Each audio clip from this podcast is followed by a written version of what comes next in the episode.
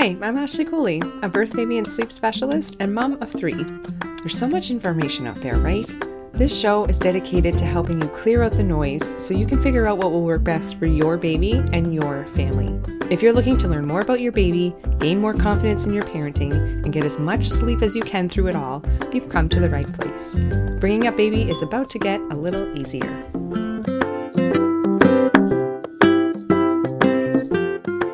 It's that time of year, the dreaded time change. It wasn't dreaded before you had kids, because before you had kids in the fall, when we would get an extra hour in the day, it meant an extra hour to sleep, an extra hour in bed. But now that we have kids, that's not at all what it means. So, today I'm going to give you my top three tips for dealing with the change that is coming up on November 6th this year for the time change basically what it comes down to is choosing one of these three options. Now we're a few days ahead still if you're listening to this the day this episode is coming out. You get a leg up, we get maybe a, an opportunity to do this, but one thing you can do in advance to prepare for the time change, which again this fall means it's moving back 1 hour, which means those 6 a.m. wake up times will become 5 a.m. Okay? So this is what we're preparing for. So, one way that you can help uh, prepare for this is to move bedtime, meals, naps, everything you can ahead by about 10 to 15 minutes every few days. So, it's just a little bit of adjustment, not a full one hour adjustment happening all at once. This way, you're helping prepare your little one to uh, have that later bedtime that's going to come on Sunday, November 6th of this year. So, by moving the bedtime and meals ahead by that 10 or 15 minutes, you're helping them adjust. And you're doing that every maybe two to three days. I would try for about three days. Of course, you're not going to get to that full hour by Sunday because this episode's coming out on a Tuesday before, but it'll at least give your little one a leg up so it's not a huge shift come Sunday. The second option is my personal favorite do nothing. Nada. Zip. Come Sunday you jump into the new time, you don't look back. Yes, it might be a strange or an off day, but it will work out in the wash. Trust me. It takes all of us, even us adults, maybe especially us adults, but it takes all of us at least a few days to adjust to a time change. Our whole internal body clock, those circadian rhythms need to shift, and it's it's different, okay? By the way, not all places in the world do this. Not even all places in Canada do this hopefully we'll become one of those. I'm an advocate for getting rid of the time change. It's just no longer necessary. Anyway, another topic for another day. Let's get to number three meet in the middle. Okay, so maybe you're not prepping ahead of time, but come Saturday, Sunday, you can just change things slightly, maybe by half an hour. Again, not just the full hour. Come Sunday, split the difference the same way with the nap. So aiming for only a maximum of 30 minutes in the difference rather than a full hour.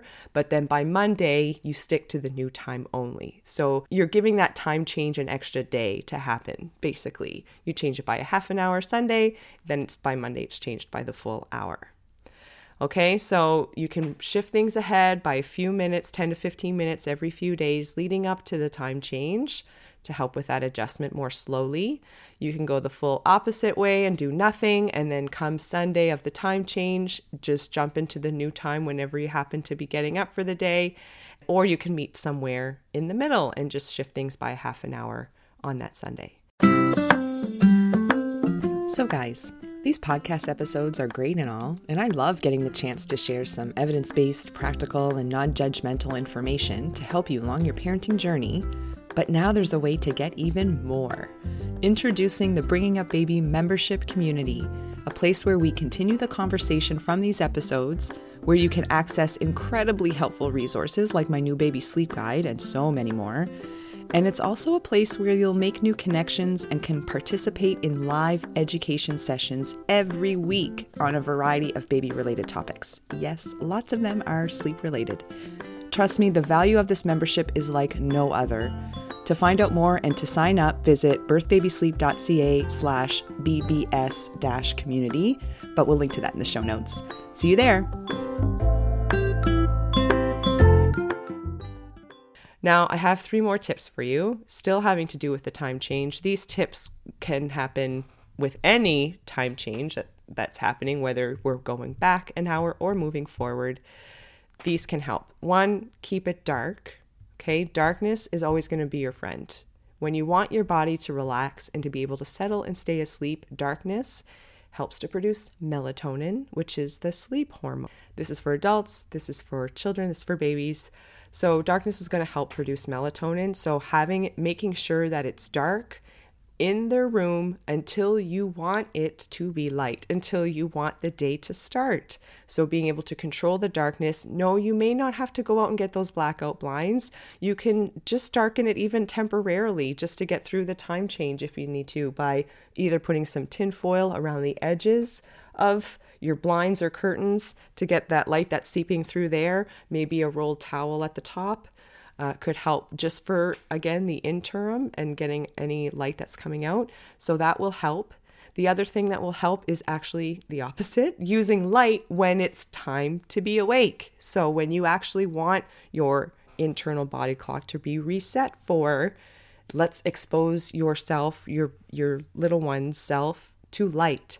For instance, let's take the example I said earlier that 6 a.m. wake up time. If your little one is waking up at 6 a.m. right now, come Sunday, technically, the way that works with the time change in the fall is that 6 a.m. becomes 5 a.m. So your little one's internal body clock is going to have them waking up around 5 a.m. on Sunday. Do you want to get up and start the day at 5 a.m.? Well, that is your choice.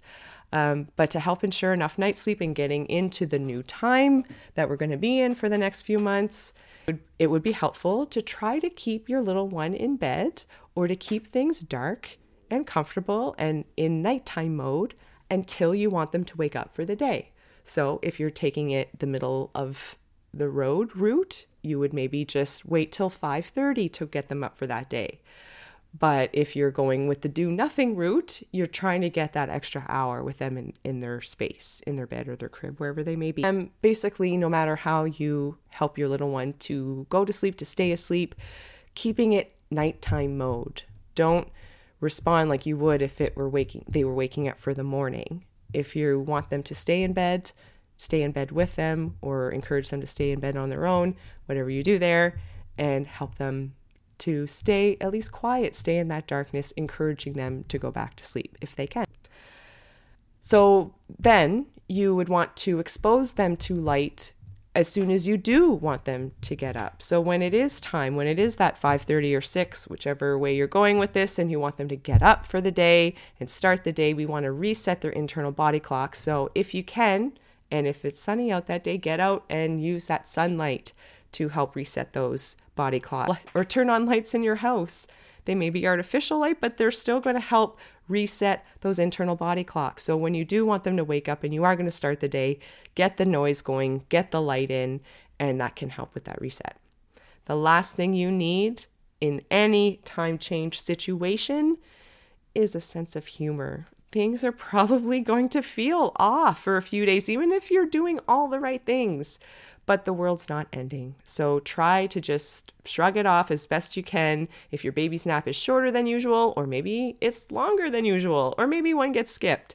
But the idea is that a day here or there when things aren't going so well isn't really going to mess up their sleep in total, especially if they have some really good sleep habits already. So these little one offs or things that happen can totally shift all of our sleep. So just try to have an understanding of that. But remember, the sooner you get into the new time, the sooner you get back to the usual stuff and routine, the easier it is to adapt. That's all for now. Thanks for listening, and we'll see you back next time. Looking for more? Check out birthbabysleep.ca, where you'll find prenatal classes, postpartum and new baby resources, and sleep support during the childhood years. You'll also find me on Facebook and Instagram at Birth Baby Sleep. It would be awesome if you followed us wherever you listen to podcasts, and if you can, leave a review or a rating, which goes a long way for helping others to find us. That's all for now. I'm Ashley Cooley, and we'll see you back here next time.